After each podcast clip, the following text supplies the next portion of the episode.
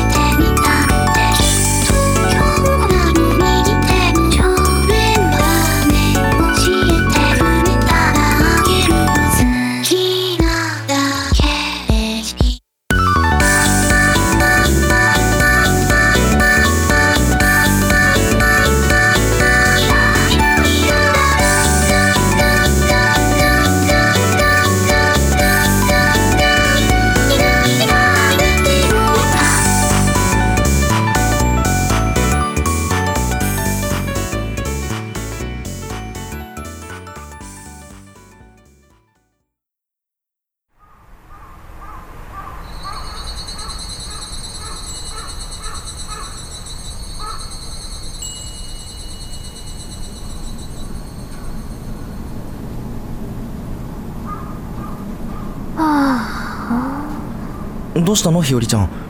乾燥機の前に座り込んでため息なんて。ちょっと危ないよ。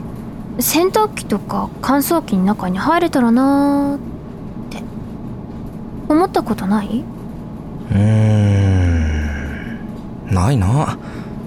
まさか今そんなこと考えてたの？若干。悩みがあるなら聞くよ。子供の時さなんで人間用の洗濯機が出ないのか不思議でしょうがなかった洗濯機で思いっきり洗ってもらってさ乾燥機で乾かしてもらうの。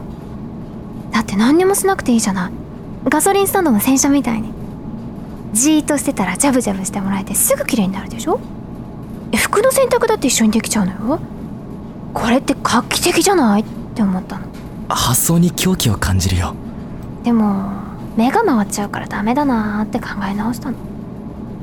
だから生まれ変わったら洗濯機で洗えるものになりたいって思ったうーんちょっと何をおっしゃってるのかわからない。でそれをお母さんに言ったら洗濯機になればいいじゃないって言われた。その親にしてこの子はありだね。そんな風に子供時代を回想しているふりをして実はお金をケチらずに消音モデルを買えばよかったなとか考えていたのです。なんて無駄なフェイント。でもやっぱりクーラーの誘惑には勝てないよね。クーラーの買い替えに消えちゃったのはしょうがないよねうん。暑いからね。まあ夏だし。夏だけどさ。盆地だからね。夏はびっくりするくらい暑いし冬はびっくりするくらい寒い。一番暑い時に学校がないのが救いだな。そんなこと言って。夏休みなのに結構学校行ってんじゃん。やることが多少あるから。うん。私はないな。何もないすることが何もないというのは実に素晴らしい。うん。怠惰こそ美徳ですね。悪徳だよ。レポート課題は？え？ああうんそうやって人の夢を踏み伝えていくのは良くないと思います。え？ああうん。ごめん。うん。よいしょ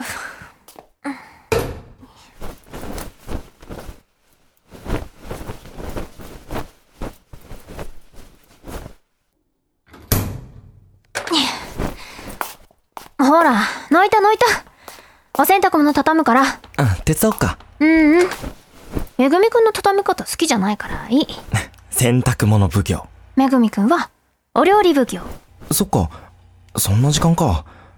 じゃあ僕は晩ご飯の準備。ねえ今日のご飯は何ですか？うーん面倒なので余ったそうめんを。うっけー。昨日のお昼ご飯もそうめんだったっていうのに。というのは冗談でうーん豚肉も余ってるので冷しゃぶサラダでも作ろっか。わーい！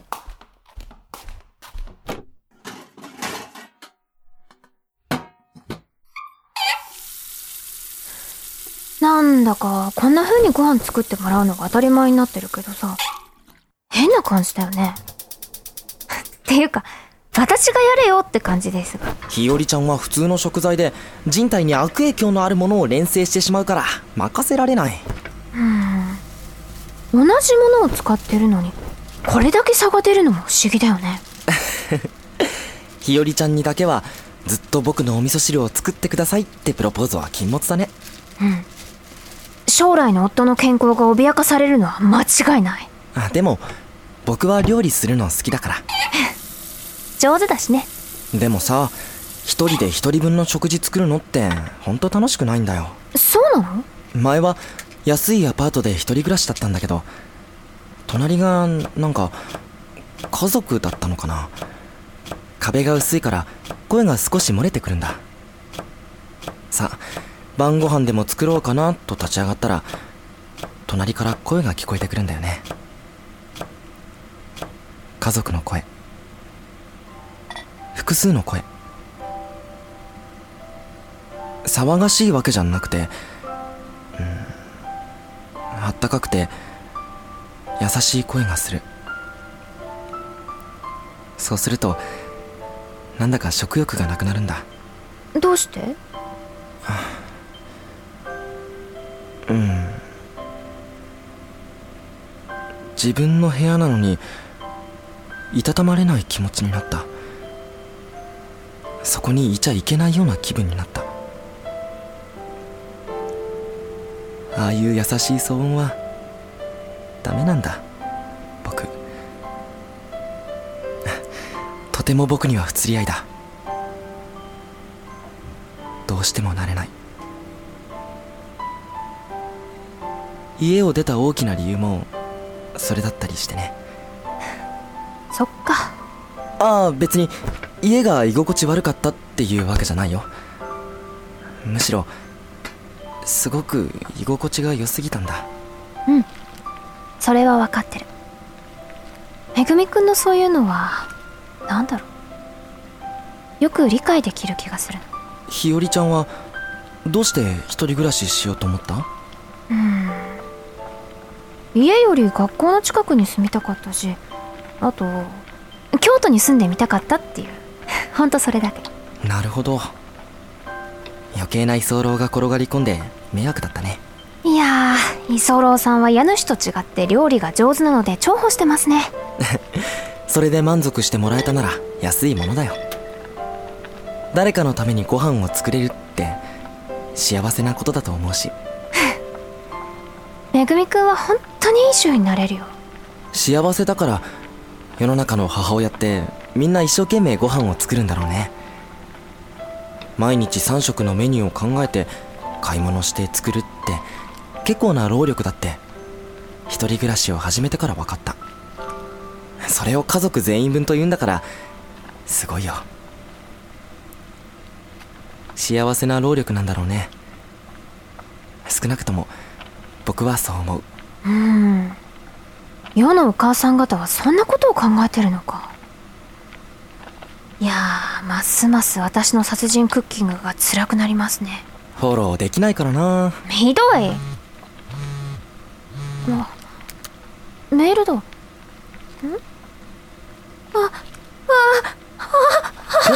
どどうしたの？4年間音信不通だった友達からメールが来た。あああ よかったね。4年って長いな。宿変えてなくてよかった。ほんとよかった。音信不通って何があったんだろうね。空白の4年間。わかんない。4年ぶりのメール内容が明日の正午いつもの喫茶店にて待つって。はあ暗号みたいなんだけどどうしよう。行きつけの喫茶店があるの？あるわけないじゃん。喫茶店なんか一緒に行ったことないよ。高一の時にいなくなったんだもん何か事情でもあったの？うん。この子に限っては多分ない。なんとなく学校辞めたくなったって言ってたし。ファンキーすぎる。急に学校辞めてどっか旅立ったまま音信不通になるんだもん。ほんと意味わかんないよ。でも友達なんでしょ？うん。私は一番の友達だと思ってる。素敵な語学友をお持ちで。今どこいるの？って送ったら名古屋って帰ってきた近畿地方ですらないね。とりあえず京都駅まで来い。だ4年ってことはと高校より前からの友達？中学校の時の友達。というかめぐみくんも同じ学校だったよ。え？だ誰？ほら赤澤小春。ん？うーん。あごめん覚えてないなそんなファンキーな子がいたら忘れなさそうだけど。うん中学時代は本人曰く一番おとなしかった頃だからしょうがないのかも。めぐみくんと小春が一緒にいるところを見た覚えがないし。中学か。中学な。学校のことはあんまり記憶がないや。なんと。じゃあ私とあんなことでこんなことをしたのも忘れたと？え？あごめん。何かしたの僕？冗談よ何もしてないよ。クラスが一緒だった時に割と仲良かったくらい。あよかった。何か責任を取らなければいけないのかと。ああ小春今何やってんだろう。ニートとか言われたらどうしよう。日和ちゃんと同じ学校だったんだろだったら頭良かったんじゃ。確かに。小春は私より頭が良かったのに。でも高一の冬で急に辞めちゃった。その2ヶ月後には音信不通になっちゃうしかと思えば急に連絡よこしてくるし。進出鬼没これ極まれりだよ。居候が増えちゃったりしてね。さすがに3人で住むには狭いよ。ああ小春がいたら毎日退屈しなそうだけど。でも多分ありえないな。中学の時から一ところに根を張るようなタイプじゃなかった。の今でも変わってないならきっと同じところにはずっといたりしないね。根なし草だな本当に。で結局明日会うことになっちゃった。新幹線でこっち来るみたい。うんうん。いってらっしゃい。あそしてちょうど晩ご飯ができました。そう。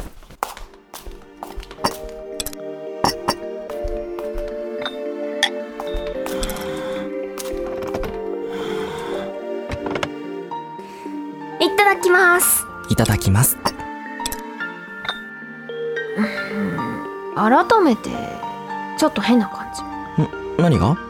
なんだか家族みたい。僕たちがってこと？うん。あまりにも自然すぎてさ。確かに。自然すぎて不自然かもしれない。うん。そこまで言いたいわけじゃないけど。そうだね。家族ってこんな感じかもしれないよねめぐみくんにはちゃんと家族がいるはずでした。なのにそんな風につぶやくめぐみくんの瞳は一りぼっちでした。どうしようもなく孤独だったのです。私は明日を楽しみにしながら心の隅でめぐみくんの孤独の尻尾をつかもうとどこまでもその視線を追ってばかりいたのでした。